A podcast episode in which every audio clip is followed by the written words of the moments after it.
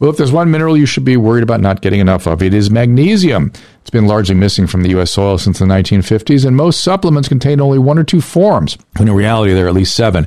If you take this into consideration, it's logical that a lot of people are magnesium deficient. Good news is that when you do get all seven forms of magnesium, it improves functions throughout the body. Everything improves fast. That's why we are excited with our friends at Bioptimizer, makers of industry leading digestive supplements they have created with their research team. They have formulated what I believe to be the ultimate magnesium supplement. Best out there. They even include trace amounts of something called monoatomic magnesium, which helps makes all the other forms more bioavailable. It is the most complete magnesium product ever created, and until or unless someone else comes out with a better one, this is the one for you. Bioptimizers calls the product Magnesium Breakthrough, and they're running a special promotion for you at magbreakthrough.com slash Drew. That is M-A-G-B-R-E-A-K T-H-R-O-U-G-H dot com forward slash D-R-E-W. And you can get an additional 10% off with a coupon code that is Dr. Drew 10, DRDREW 10. Again, 10% off from the normal package price with coupon code Dr. Drew 10. And with this one simple action, you can reverse magnesium deficiency in all its forms and upgrade your magnesium biology. The magnesium breakthrough promotion is only while quantities last at magbreakthrough.com slash Drew. Again, M A G B R E A K T R H R O U G H dot com forward slash D R E W. Make sure to use that coupon code Dr. Drew 10 to get 10% off your order. From the network that brought you the Cold Case Files podcast comes I Survived, the classic stories you know, with new interviews, updating each woman's story with everything that happens after survival. I survived because I convinced him that I was a person. I survived because I was a smarter person than my assailant. I survived because I, be- I believe God saved me. Surviving is just the beginning of their story. Subscribe wherever you listen to podcasts.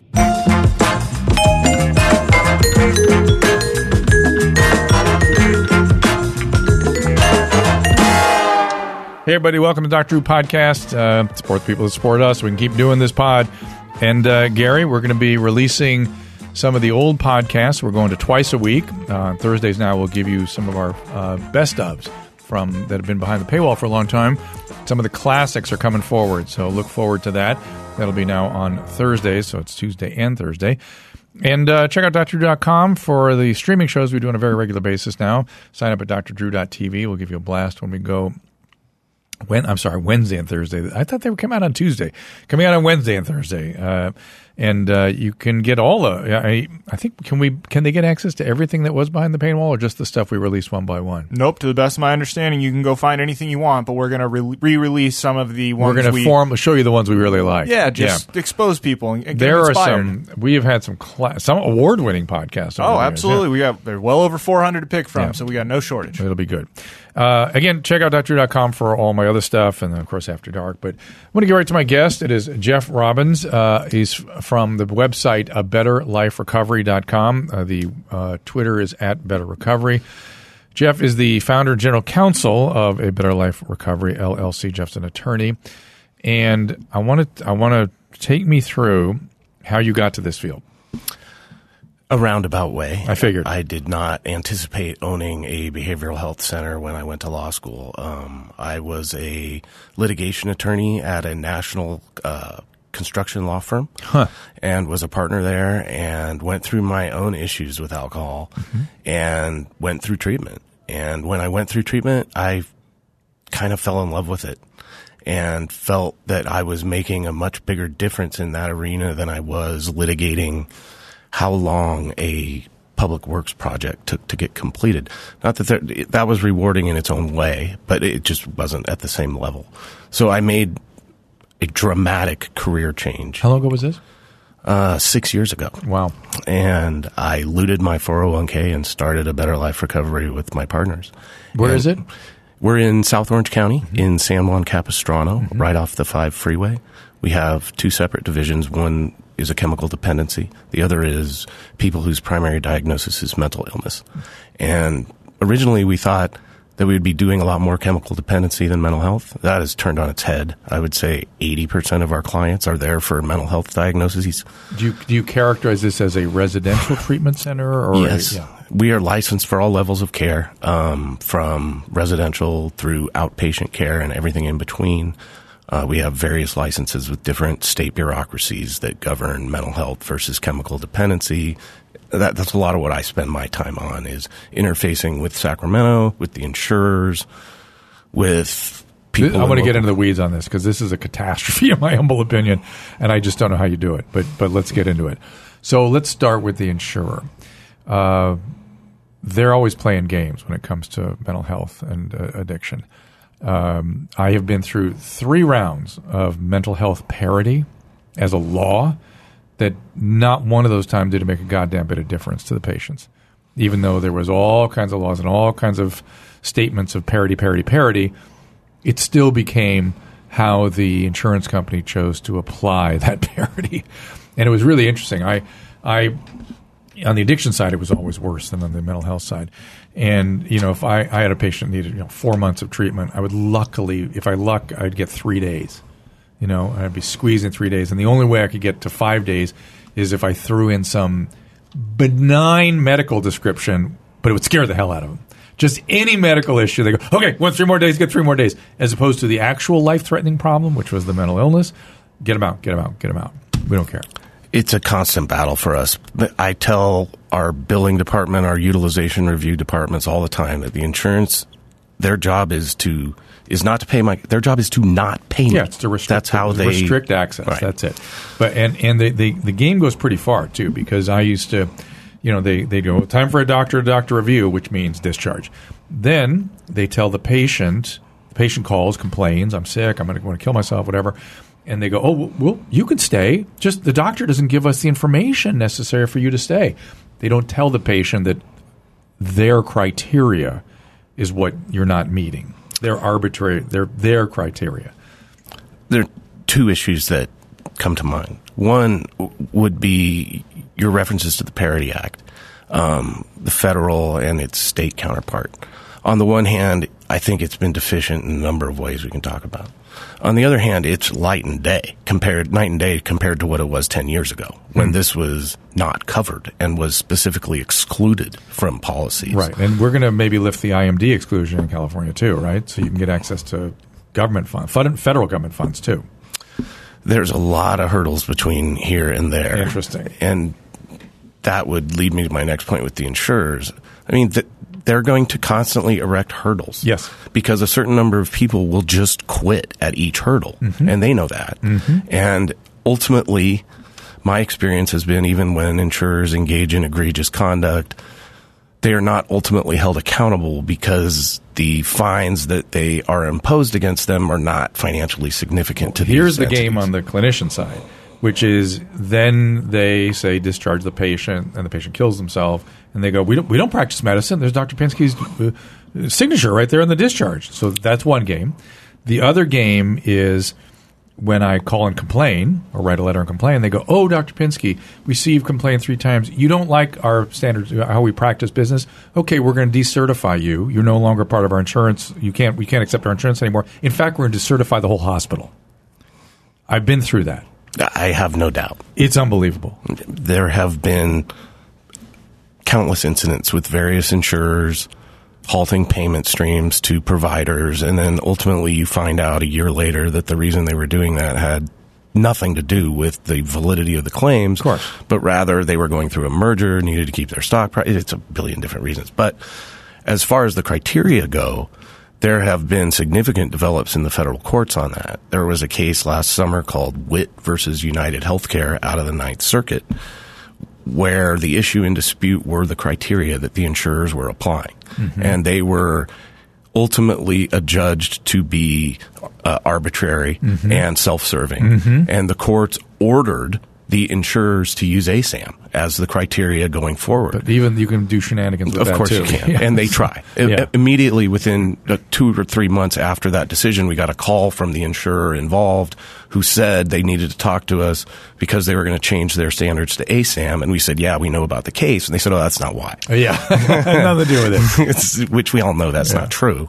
And ASAM is the American Society of Addiction Medicine. Yeah, and and if you if I was going to give you something to feel optimistic about, I would tell you when I first started going to Sacramento on these issues, it was defensive because there were so many bad actors in the treatment industry who were providing insurers with legitimate things to complain about. Yeah, Um, that the reputation spilled over onto legitimate well, it- it- providers. and it was mostly in the residential and sober living environment. I was shocked. That's where it was going on. Yeah, I, I was shocked when I Yeah. first came out of a heavily regulated legal environment into this because Yeah. it was just wide open.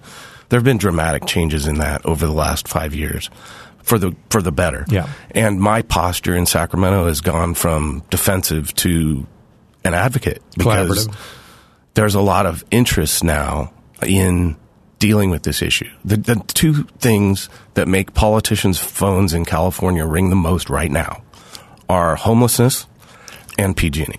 Hmm. And they know that they have to deal with it. And because there's really one party in power in Sacramento, there's no one to point at. Yeah. They've they've got to do something. So I've gotten some nice receptions and handshakes. I haven't seen a lot of concrete action aside from the they, they are making medically assisted treatment better. They're kind of tinkering around the edges, right? Mm-hmm. Like we have a TMS clinic at our facility. Which brought is in- tran- transcranial magnetic stimulation. Right. It's, a, it's a magnet to induce chemical changes in parts of the brain. It works very, very well. Right. It used to be that if you wanted an insurer to cover that procedure, you had to demonstrate to the insurer that they had tried out Failed everything three or else. four different Oh, things and failed them. Yeah, everything. That is not going Yeah. to be the case any longer. Um, there is recognition in Sacramento that behavioral health is a critical component of the homelessness crisis. Really? Absolutely. I, they certainly don't behave like it. it's again, it's it.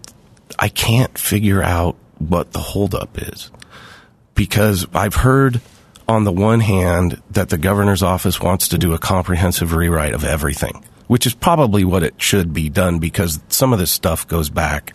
70 years. Yeah, and- this is all, everything that's making your job impossible is because of the excesses of psychiatry in the 50s and 60s and laws that came on in the 60s and 70s.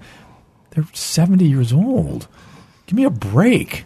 We come along a little bit in our understanding of the brain and what to do about it. There's a strange phenomenon up there that I can't put my finger on, but it seems to be that there's a sense that it's compassionate to allow people to deteriorate on the streets. Yeah, so like you're them, interfering you- with their please, freedom. Please ask. That's categorically their deal. Their deal. I, I don't ideologically. get it. And so the question is, what's the body count need to be before you do something else? What's High. the bo- What is from you, senator, whatever? What does your body count need to be? And, and there's a you know this. Uh, if you could get behind SB 640, we'd be very appreciative.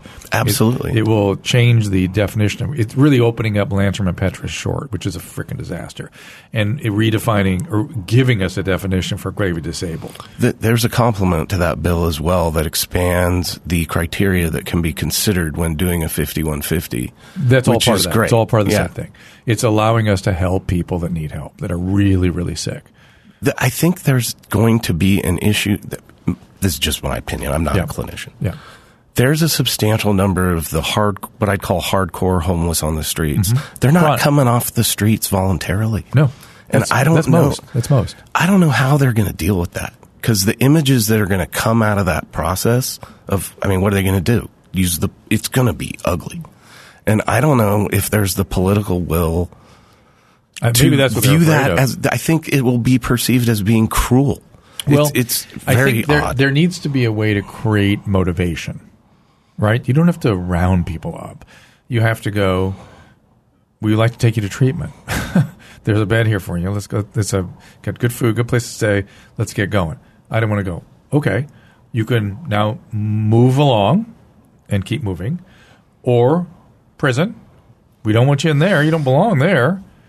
They will go to treatment. Believe me. Well, that that leads me into the, one of the other things I brought to talk about was this uh, Boise case don't, where Explain to people what that what happened there. essentially they criminalized homelessness in Boise, and it was found to be a violation of the Eighth Amendment, cruel and unusual punishment, because there was nowhere for these people to go. It wasn't like they were being offered shelter and declining it. Right.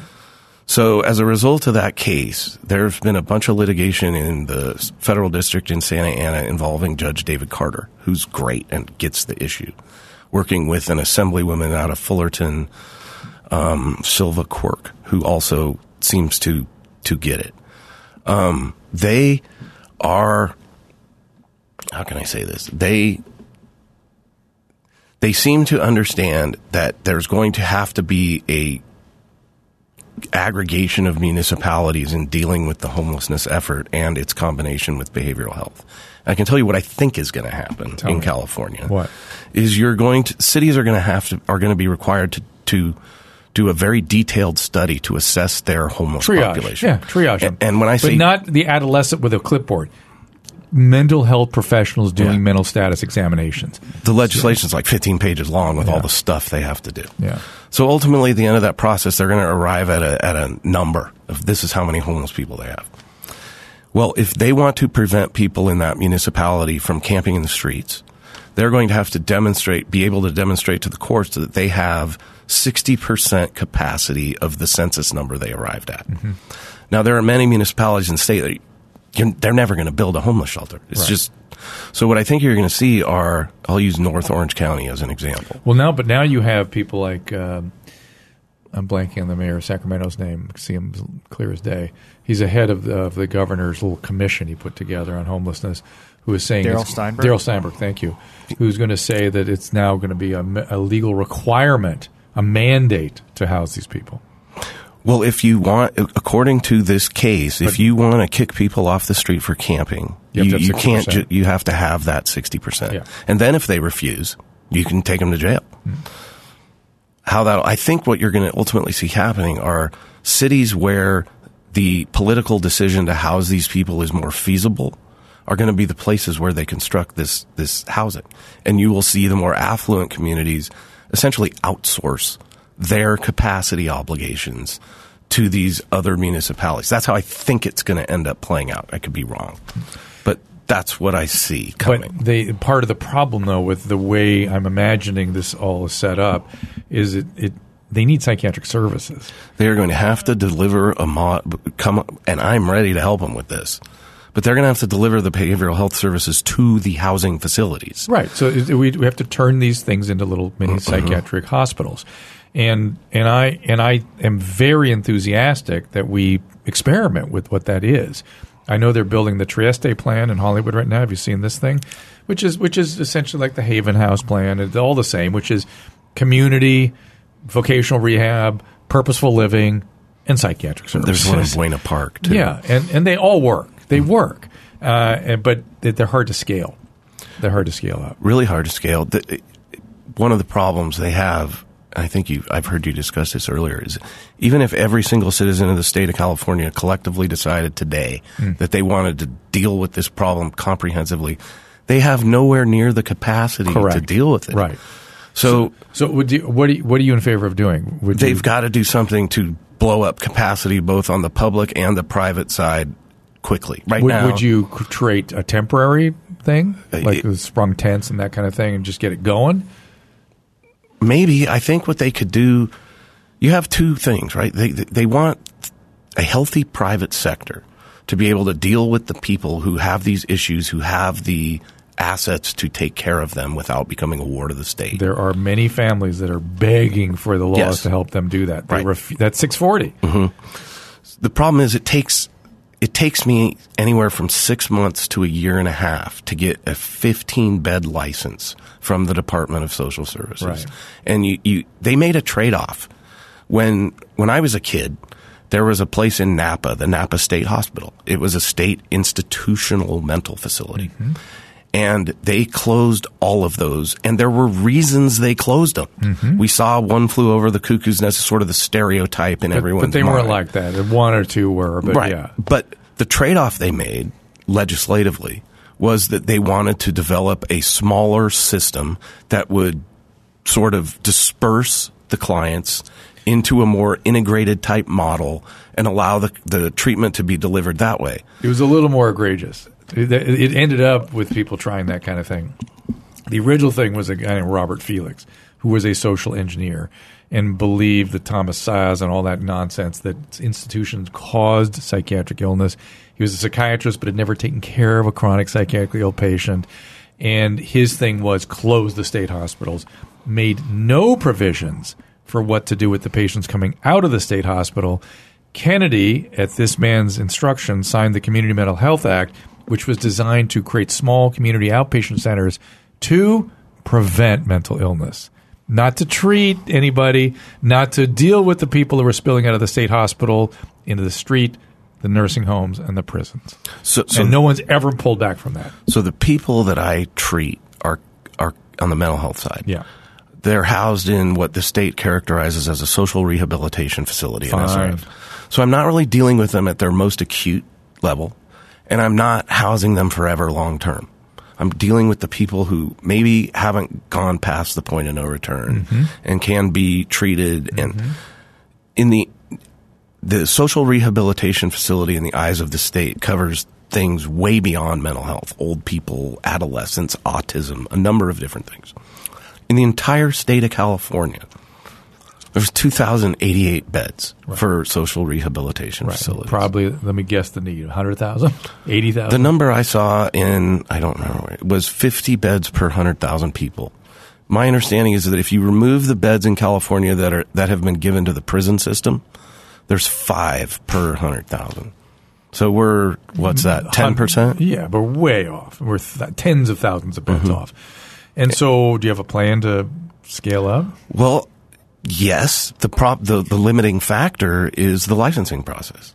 So Hmm. I will be in Sacramento again next week, meeting with stakeholders, and I'm trying. So you could build the facilities faster than you could get the licensing.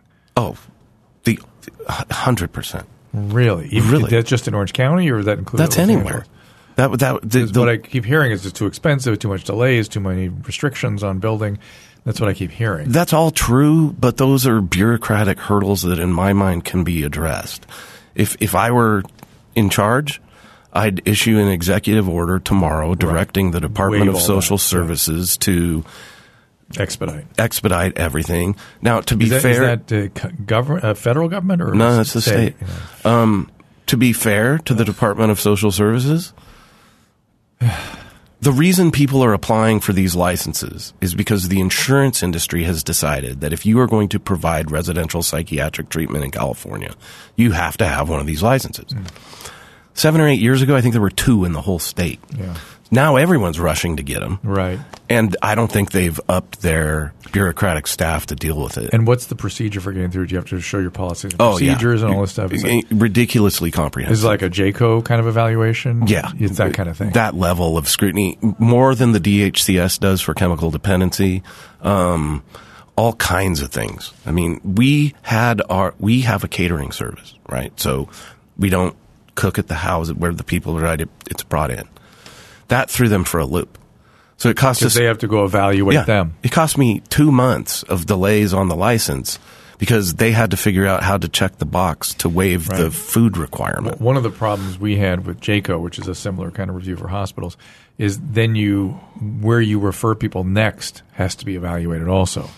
Do you have to go through that nonsense? Oh yeah, that isn't as hard as it sounds just because there's people we've worked with for a long time. Well, but there could be. In our case, there were hundreds of places. It was Yeah, yeah. really hard. You I can only imagine what it's like for a hospital. Yeah. We have good relationships with the hospitals. That's probably where most of our clients come. I'm sure. Um, the problem the hospitals have is that they they don't have anywhere to send these people. Right. So they end up sitting in the ER for a while. That's exactly the issue. And there's a huge pressure on them to get those people out. No, And I'm so- going to speak to the uh, Southern California Hospital Association on Friday, and I want to hear what their issues are. I'm, I expected this. I would tell you it, this is I could be off a little bit. At least half of the people that we get sent by hospitals who are stabilized, we have to restabilize. We have to send them to a psychiatric facility and and redo it. Yeah. Because I don't want to send them back to the hospitals. I'm trying to solve problems for them. So, in other words, if they come out of an ER, they think they're stable for residential care, but you need a psychiatric service. when we do the clinical assessment, it's Yeah. determined that they're they're Yeah. not ready. Yeah. And what kind of uh, professionals do you have? Do you have Oh, medical. or- My partner Richard Gurnice is a medical doctor, board certified psychiatrist, um, social workers, MFTs, certified counselors. We have the usual more stuff. than a one to one ratio. I think we- wraparound services. I'm putting Yeah. quotes in the air. Yeah, we have a fully credentialed school teacher. We can mm. issue GEDs. Do you I have mean, vocational rehab too? well, we work closely with various departments of the county to identify people who are more appropriate for that. Mm-hmm. Because, it, I mean, you know this, it's a huge spectrum. We get people who are literally rocket scientists. And then we get other people who haven't really gotten past the sixth grade and everything in between. Right. So you can't have a cookie cutter model. You Right. got to individually assess everything. But having those extra bells and whistles like a school teacher, a vocational program, good relationships with the local universities, those those are really critical for us. Where do people go generally next from your place? Um, Well, we can keep them up to a year. Our, my uh, my theory is, I would rather take a loss and extend their care, because going forward, the thing that's going to become the most important thing from an insurance perspective is going to be outcome data. Mm-hmm.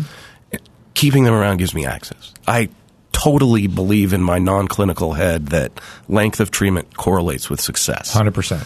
So- with all brain stuff. Yeah. So ideally, we're working with charitable organizations and other things so that we can not just sober them up, but give them the time to lay the foundation to do the types of things you need to do to become independent mm-hmm. from having a job to having a security deposit for an apartment. I think it is an extremely difficult time to be a young man in this country. Mm-hmm. I think there is a gap between the expectations that these young men place upon themselves, which I characterize as like the Ward Cleaver syndrome. Mm-hmm. They all think they should be able to do that. Mm-hmm. And they view themselves in some circumstances as failures when they can't.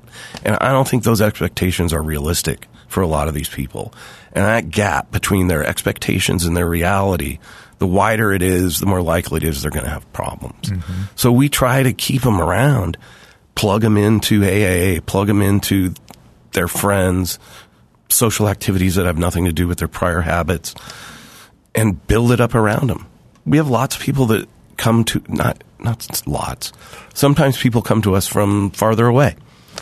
Lots of them end up staying because going back to their old lives and their old friends and their old haunts is the worst thing they could do. End up in the same place again. Right. So it's been great. So We- I'm, I'm, I want to zero in again. Where do they go next? Do they get their own Oh. apartment and they go to jobs? Well, we want them to have jobs beforehand. Yeah. So ideally, the thing is, from us, they go into their own apartment with Yeah. roommates where they're independent, Okay. where they have jobs. They're just regular people. And you follow up afterwards? With we have a whole alumni uh, organization that tries to maintain contact. It's hard to maintain contact sometimes. Right. You know, two years out of treatment, you're getting an email from me about. Yeah, yeah. It's hard to get a response sometimes, but that's why keeping them around is good.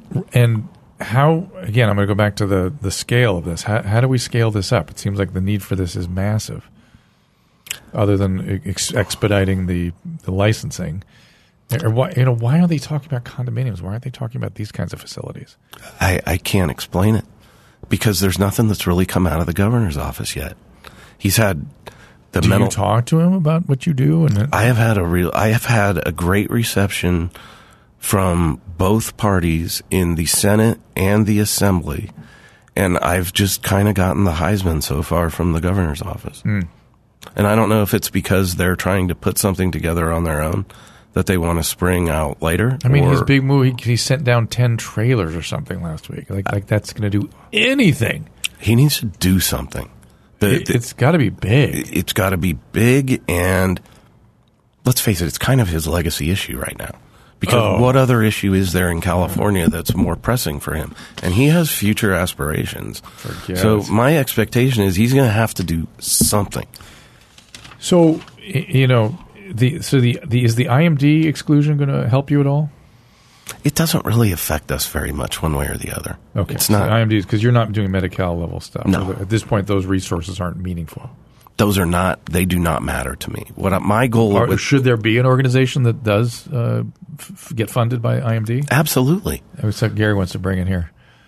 No, I was just wondering if either of you guys saw the state of the state today. No, what I did say? not. No. He seems to be acknowledging some of the problems, and he said that there should be. He seemed to be indicating that there should be more ability to not commit people, but to intervene against Yeah. their will. Oh yeah, He, he's finally he's finally sort of sort of starting to say things that are along Sane. the lines of what you shout about and get angry about every podcast. But I didn't I didn't see right. a lot of plans. all right. That's okay. The- just, it, it looked. I came away more hopeful. okay, good. That's I, I'm del- delighted to hear that. I, And again, I would, I would second that in the sense that I used to get ignored by everybody up there. yeah. They are very, they know they have to. When people, Have you spe- met Robert Marbut yet? From, I have uh, not. Would you like to? sure, I mean, because that's somebody you should talk to. the, the more people that can help me out, the better. Yeah. Um, I believe the state of California is going to have to come up with a creative, flexible way to provide behavioral health services Yes. delivered to a a facility. Yeah. There's going to be a ton of them, Yes. and And are they going to do that with the state? Are they going to try to actually hire and provide the care directly? No. I mean, They need to create the laws. They can no. They need to create the laws so the counties and cities and private sector can do the services. Yeah, I'm hearing a lot of discouraging things on that subject up there. That the trade off for this is speculation. Hmm. The trade off for that large scale state run funded program would be the unionization of their workforce and to internalize them as state workers. And then they'd want to do that. Well, then you have state hospitals again. Hmm. And th- those are going to be awful. Well, there's a I mean, they could do that. but somebody the problem is is that there's a huge percentage of this population that has no assets whatsoever. So the state is going to be dealing with them one way or the other. How you do that most efficiently, I agree with you. You outsource it to the private sector and let them deliver the services Yeah. in the most efficient way. yeah. But when you start talking about spending a billion plus in Sacramento, everything becomes political.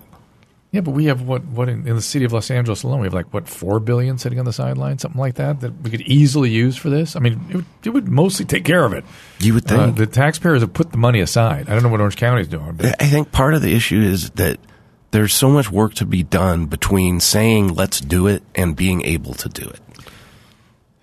right, creating the laws and the infrastructure to be able to do I mean, it. even once you have the laws, Yeah. they, then you have to get the capacity. Yes. Then you're going to have to staff it. Yes. Then you're going to have to come up with a And way. you know how hard that is because that's it's what you hard. do. I know to we do it in looked for a way. real long time at expanding into the Bay Area, and we ultimately walked away from it because of the absence of clinical talent.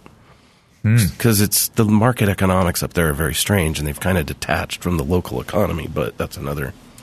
The, they're, they're just not they're not enough psychiatrists right now. That's the big big issue. A lot of it's going to be done by physician extenders and psychologists and stuff, and then telemedicine psychiatry. Yeah. That that's how they're going to do it. What do you think of telemedicine?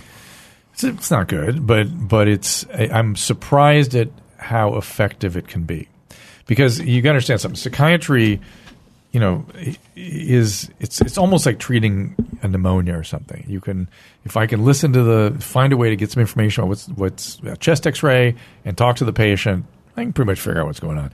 And the same things with psychiatry. If they sit down and do a mental status exam, they don't have to be in the room with them. They have to hear the history. They have to have it confirmed by the staff. They have to evaluate, you know, go through their structured interviews.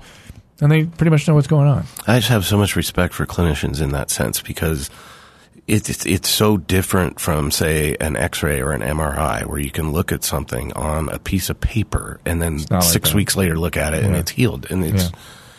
it's No, it's- really difficult. It's when I'm going back to the outcome data. It's I'm trying to objectively quantify an inherently subjective process. Right. And, and believe me, though, the experience of dealing with humans with these conditions informs you immensely, and you can develop very, very good judgment with this. It, it's it's not it's not guesswork.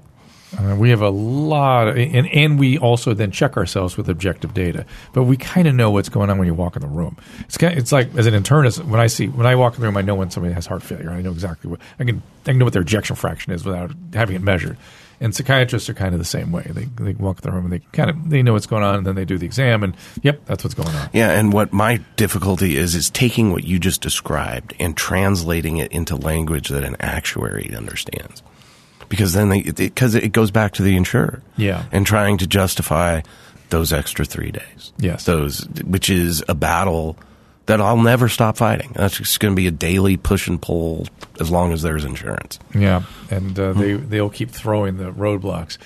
Well, I, I want to hear a little bit more about about the state and, and what we can do. So, what are you are you doing anything systematic right now?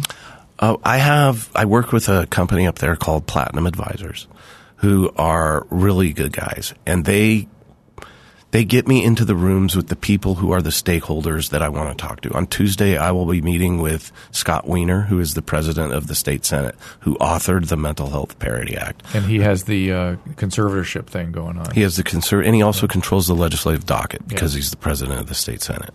So Ask him about 640. I will. I, I, I certainly will. He, the California Mental Health Parity Act that he just drafted recently was really good, hmm. in my opinion, mm-hmm. because one of the issues I have with the insurers and the providers is there's a disconnect in the nomenclature that the insurers use versus what the bureaucracies use. Mm-hmm. And for the Parity Act that I saw, re- there's still problems with it, but it's the first effort I've seen by the state to try to make those consistent. Mm-hmm. Because any ambiguity between the two, the insurers use to try to deny care. And what do you want Wiener to do? I would like to see him get that state. I'd like to see him pass that Parity Act. Oh, it's would- not through yet. Well, it just got pa- brought through the Senate. Uh-huh. So I think it still has to go through the Assembly and then to Newsom. But the fact that Wiener is the one that wrote it, authored it, passed it through, it's it's certainly far more likely than just some random bill. Right. Because again, he controls the legislative docket and there's a lot of pressure on them to do something. You going to ask about the resistant patients? The ones you Uh, yeah. don't want to come off the street? Well, that's the conversation I've had with them. I've I've asked them if they're ready to turn on the news and watch that happen. And what do they say? They don't really answer. well, there's better ways. To, again, the motive. You can motivate people without physically rounding them up. You can. My expectation, look, I believe people respond to incentives. Yes, And you so can incentivize them. If you make it easy mm-hmm. to be homeless in San Francisco, they will be. yeah. Period. If you make it more difficult, And, and while they offer them something very nice, they'll go in that direction. yeah. They will go. And if they don't, then maybe it's more palatable and acceptable to Push those people. Right. Because I don't think you have the right. It's kind of like reducing everything to the lowest common denominator, mm-hmm. right? Like the beha- the bar for acceptable behavior has been placed so low in some sort of misguided view of compassion that it, it's it's become what it is. Are they afraid of the ACLU? I'm sure they are. Because you know there will be litigation about it, no matter what they do. Hmm. And I don't. How many people do they have to kill at the ACLU? How many? How many? They got- a thousand a year going now, just in Los Angeles. the numbers of people who have died in the opioid crisis dwarf the Vietnam War. Well, and, and I would argue that the just the homeless thing too does. That's Yeah. separate from the opioid crisis. Yeah, yeah, I agree. It's unbelievable. It's unbelievable, and the sad thing about it is, is that I believe the impetus in terms of this becoming an important issue wasn't necessarily people feeling bad for them. It's they just spent a house, bought a house for a million bucks, and they got to drive past a homeless camp on their way to work, and they're calling up their assemblyman and going, "What are you doing?" Because that's the only thing they respond to in Sacramento is their phone. Really? When their constituents blow up their phone, things start to matter. California, California listeners, start calling your representatives up there because you the the day just let today go by, three more die in our city. Sacramento, one every other day. It's just it's just ridiculous. It's hard to believe. It, it's because I grew up in California. It wasn't like this. in, in the name of what, too? What what are they proving? What was the goal here? I think, I think they think they're being compassionate. Don't they you? can't think that anymore. The, that veil has been removed. It seems to me. Well, then You what can no longer do explains it. them? That's what I want to know. I just don't get Some it. abstract principle that they're living by. I, I went up Gary to has a plan. No, I don't have a plan, but I can, there were a few quotes in there where they do think they're being compassionate in that State of the State speech today. Uh, they do think they're being compassionate, and he it was it was weird the way that the comments I liked about proactivity and mental illness were couched with while also being compassionate. It, it was That's fine. no, That's it's right. fine, but it, That is being compassionate at that point. Leaving them on the streets is not being compassionate. correct. Yeah. So, But there's people who think that it is. That interfering with their Yeah, freedom and- and to do what those they are want. those is- are murderers, and they should not be talked to. They don't. They clearly don't know anything. About, my question: How many years you spent? In me- what I- what I ask them is those people. How many years you spent in mental health? Oh, none. You're not in this conversation. You have no business in this conversation. And if you persist, you're a murderer. So get the fuck out of here. That's that's my whole thing. I'm really tired of this. they need to hear your voice. Oh, because so they it's it's frustrating. Yeah, when they make aircraft carriers look nimble. um So all right. So let let's so so if if you were to sort of draw up a plan, uh, let's say for the next and, and we were going to really get active in solving this problem, what would the next six months look like? I are you talking if I was the guy in If power? God, if you were Okay. if you had in, infinite powers, we would we would we would waive the um, I would issue an executive order to the Department of Healthcare Services and the Department of Social Services that you have a maximum of 60 to 90 days to process applications completely.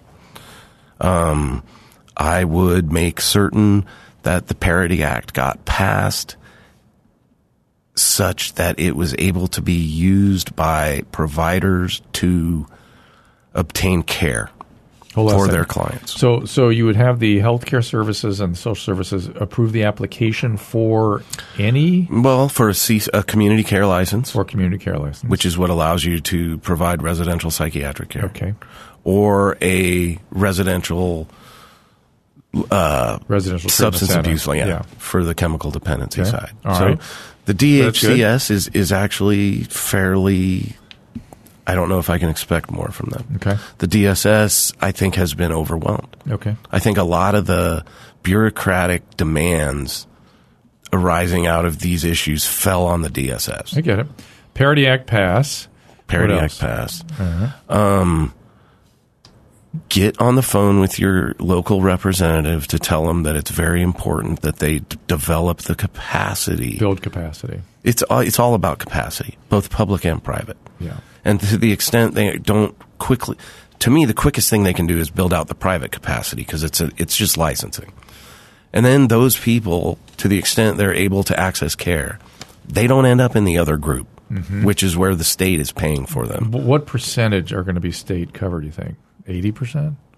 I mean, ninety percent. I think it's Yeah. really high. Okay. I think it gets too. substantially lower for the population under the age of 26. Oh, because because they can be on their parents. thing. Okay. And that's, again, I'm not a clinician and you correct me if I'm wrong, but intervening with young people with issues like schizophrenia, earlier intervention it's is the difference critical. between living a normal life and being lost forever. Because I, again, I don't know, but I've been led to believe there's a point of no return. Correct. And we are allowing all these people on the street to pass that. Every single one of them that And- passes and- will be a ward of the state. My constant refrain to them is if this were if this was dementia causing the same symptoms, you rush in and take them to care. And that will not change the course of dementia. You won't care these people that if you change the if you inter- intervene, you will change the course in a positive direction. If you don't, you'll lose them forever. Mm-hmm. That's what we're dealing with. Oh my God. Okay, uh, so build capacity. Ha, anything about building capacity that they would need in terms of recommendations on how to build capacity? it's such a big issue. And uh, when I say big issue, I mean it has so many moving parts. Yeah. First of all, they're going to have to identify the properties where they would even be able to. Or the neighborhoods? Right. Yeah. And and that's going to be a big. They've done certain things. Yeah. Like they've waived a lot of the CEQA requirements, the California Environmental Quality Act. Some of They the really haven't. Well, there's legislation related to that. Okay, that- so there's something you can talk to yeah, yeah, yeah. about. I have it here somewhere. But California um, CEQA. yeah, and I think.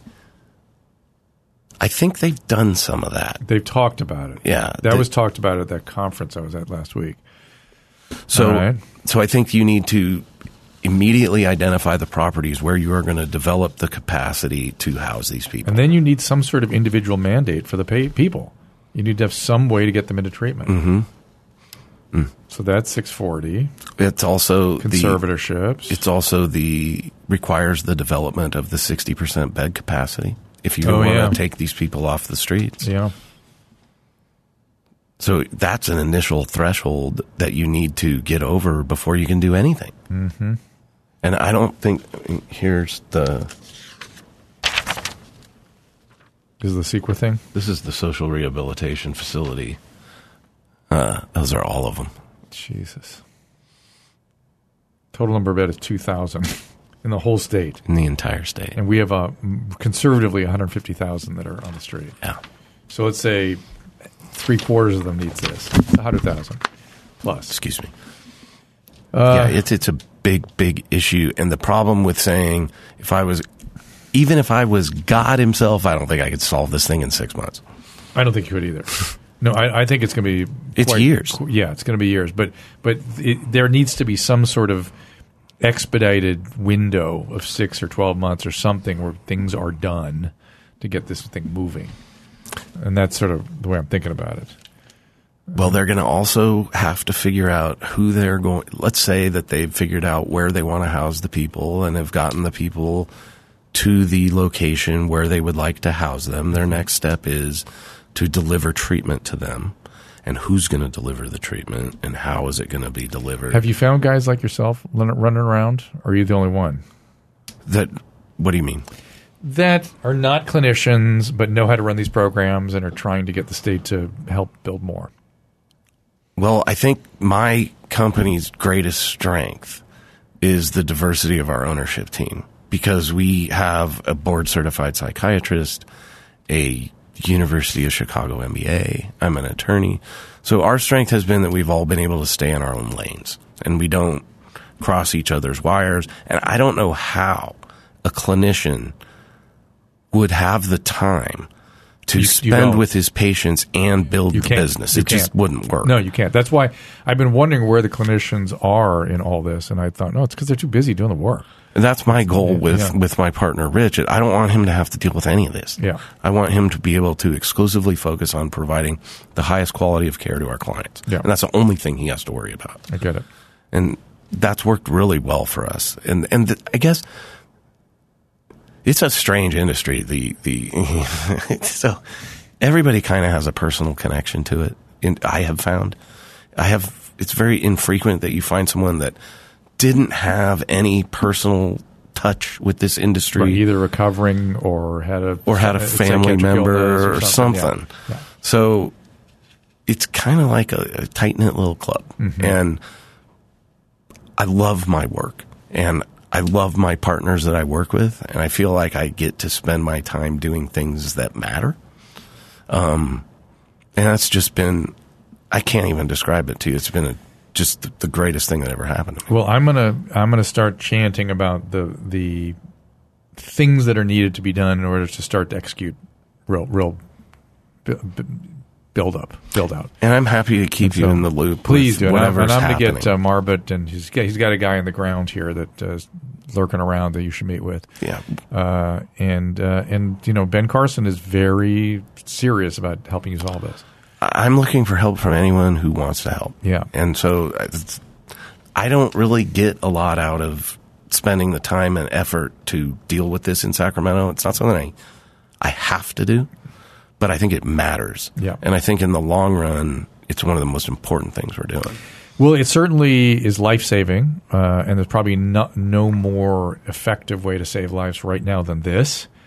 Uh, and it is something that, uh, by the way, if it sits much longer, could result in some sort of infectious disease outbreak that will affect all of us. Uh, God My- only knows. My prediction to anyone who has listened has been what is going to make this Mm-hmm. ultimately get dealt with is somebody in like Beverly Hills is going to get cholera. Not somebody; it could be a massive outbreak. You know what I mean? That's that's the what I'm concerned about. And we already have tuberculosis. We have non-tuberculous AFP, something called MAVM. We had we had uh, salmonella. We had typhoid fever. We had typhus. We But until that breaks out of the population that they can feel comfortable ignoring, yeah, it's crazy. Well, listen. Thank you for doing the work, and thank you for explaining it and spending I time love with us. that. I really appreciate It having really is fun. It's a better life recovery. Whom should be referred there? Whom do you want to, to contact you guys if they need help? Uh, you can call us at 949-313-7444 or you can reach us at a betterliferecovery.com.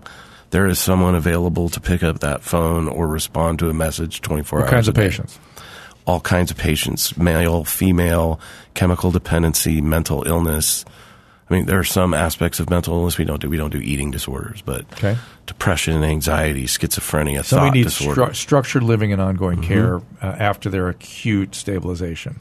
we are not going to just wrap a bow around you and tell you you're better. We're going to try to really provide evidence based treatment that works, and we're going to we have a more than one to one employee to client ratio.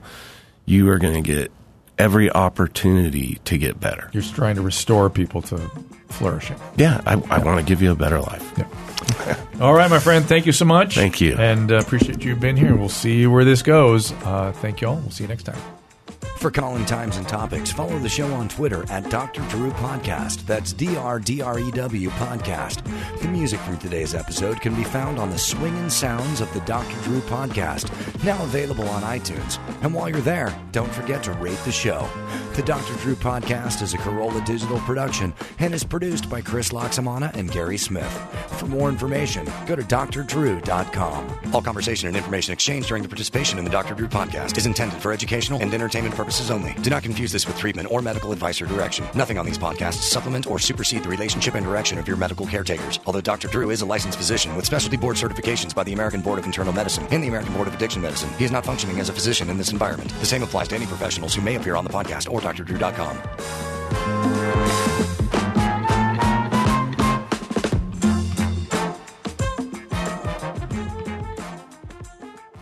Get ahead of postage rate increases this year with Stamps.com. It's like your own personal post office. Sign up with promo code PROGRAM for a four week trial plus free postage and a free digital scale. No long term commitments or contracts. That's Stamps.com code PROGRAM.